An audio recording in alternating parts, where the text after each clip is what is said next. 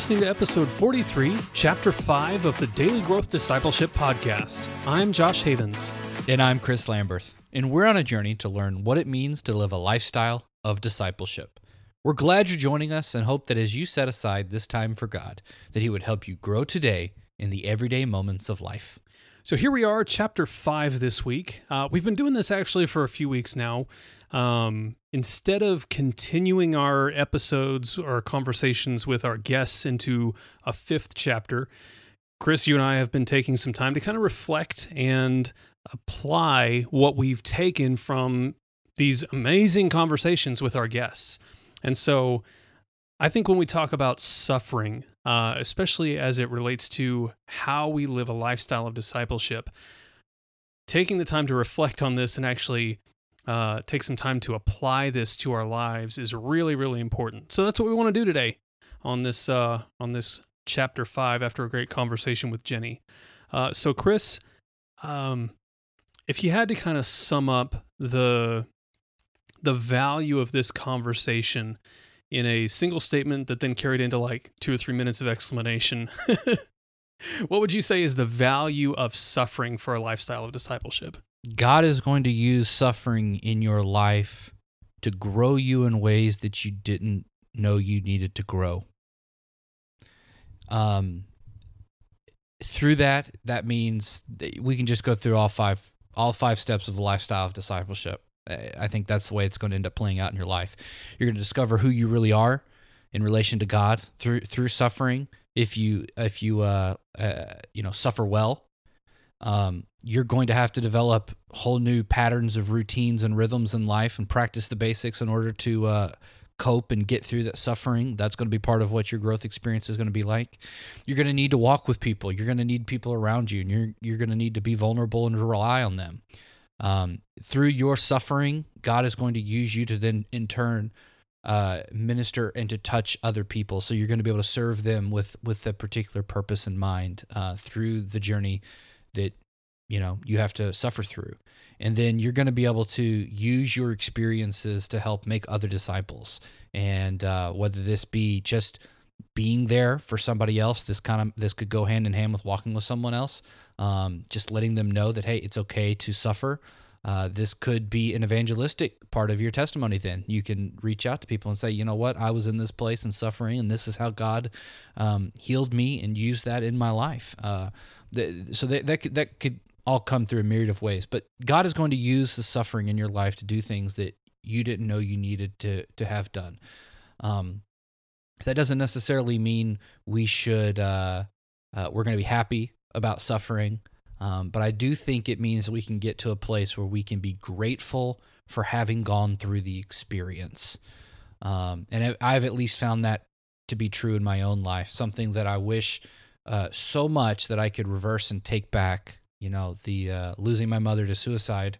Um, but i can look back and i can be grateful for the experience i've been on for the last three years because God has used that in my life to, like I said, grow me in ways I didn't know I needed to grow because I thought I was doing pretty good, you know, where I was, and it it had to completely, completely change. Um, the other lesson I guess I'd like to emphasize right here is just that uh, I, I think learning about suffering ahead of time uh, is so important. Reading a book like Shaped by Suffering by Ken Boa and Jenny Abel um, is because we're all going to experience suffering. If you haven't experienced suffering yet, um, you will. And uh, for for those of you who have, um, you know, you, you know what I'm talking about. But learning about this stuff from a theological perspective, I think, can absolutely save your life. So that's one of the things that I like to talk about. Is that when I got that call, um, you know, from my brother. And he told me that my mom had taken her own life. It was really theology that ended up saving my life because I knew who Jesus was.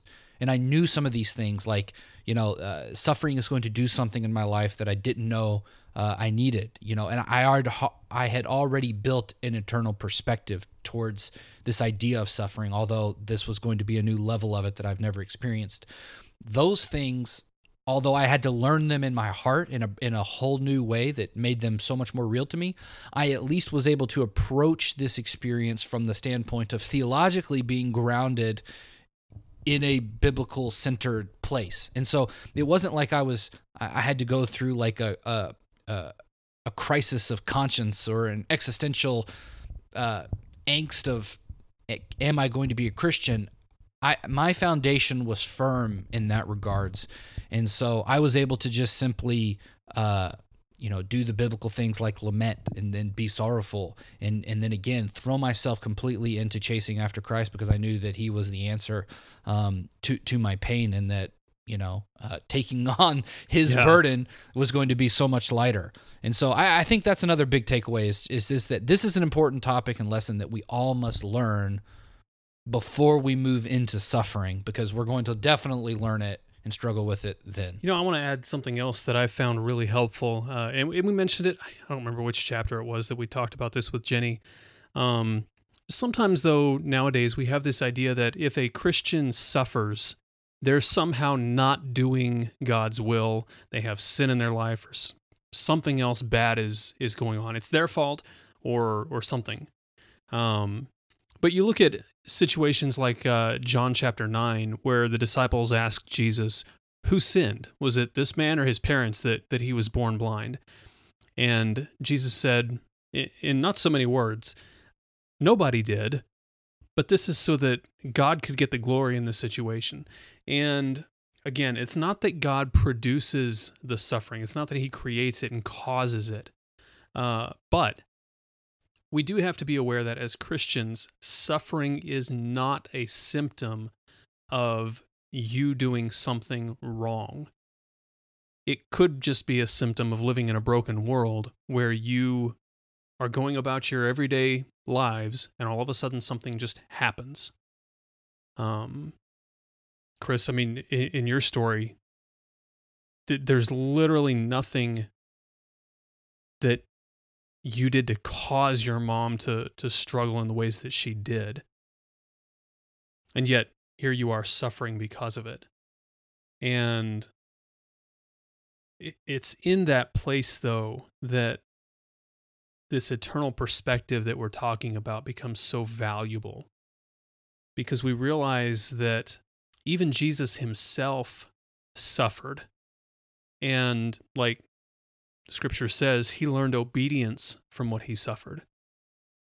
Mm-hmm. Um, even Jesus yeah. went through suffering and was, in a way, transformed. And so yeah, he learned obedience. Yeah, which is crazy when you think about the fact that God, incarnate, Jesus, fully man, fully God, somehow had to learn obedience. Well, if you look at what happened in the Garden of Gethsemane, though, where you see Jesus literally sweating drops of blood, um, it becomes clear the the choice to follow the will of God and willingly go into suffering was not an easy thing for Jesus to do. To sacrifice his life, his human physical life, for the sake of following God's will was not something that was easy for him to do. It is not an easy choice to make. But he learned obedience by doing that. It's part of why we see the the um, story of the the temptation in the wilderness before Jesus really started into his ministry. Um, these things would not have been tempting if Jesus had not struggled to actually resist them. Um, he was a, a he was a man. After forty days, you're going to be hungry if you've been fasting. And so the the temptation to turn stones into bread is going to be mighty appealing. Um at that point, I'm sure the spirit had been working things in his life and he began to get an idea of what it was that uh, the rest of the, the three and a half years of his life was going to look like. And it probably was awful tempting to, to hear the devil say, I will make all of this go away if you just worship me. So, all that to say, suffering is not something to be avoided. Um, I mean, sure, by all means, don't don't don't just willingly dive into it. But yeah, when it comes, we don't have to be afraid of it. We don't have to shy away from it. Uh, because if we have an eternal perspective, we know that God is going to be working in our lives to transform us, just like He did Jesus. And that's a that's a really comforting thing to me anyway. It gives me hope. It's the hope that we were talking about in the last chapter with Jenny. Um, we have a hope that in the end, God's going to do His thing. He's going to to make everything right, um, and that ultimately He's going to get all the glory for it. How can you create a lifestyle of discipleship? Most Christians think discipleship is a program or a few practices thrown in at the beginning or end of the day. But we want to help you create a lifestyle where walking with Jesus throughout the day is not only possible, but natural. And we have a tool that's going to help you do just that. It's called the Daily Growth Journal. It's a guided journal that's going to help you become secure in your identity with God and authentically walk with Him in your daily life. Growing daily in your walk with Christ is possible if you cultivate a lifestyle of discipleship. And the Daily Growth Journal will help you do just that.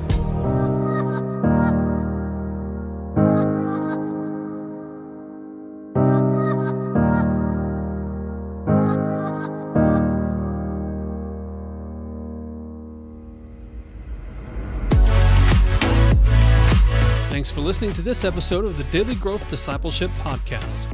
To find out more about Jenny's work with Ken Boa, check out kenboa.org. If you like what you've heard this week, give us a review on Apple Podcasts or the podcast player you use. We'd love to hear from you. If you want to stay up to date on everything happening at Daily Growth Discipleship, go to dailygrowthdiscipleship.com and subscribe for free. You can also subscribe to this podcast on Apple Podcasts, Google Podcasts, and Spotify.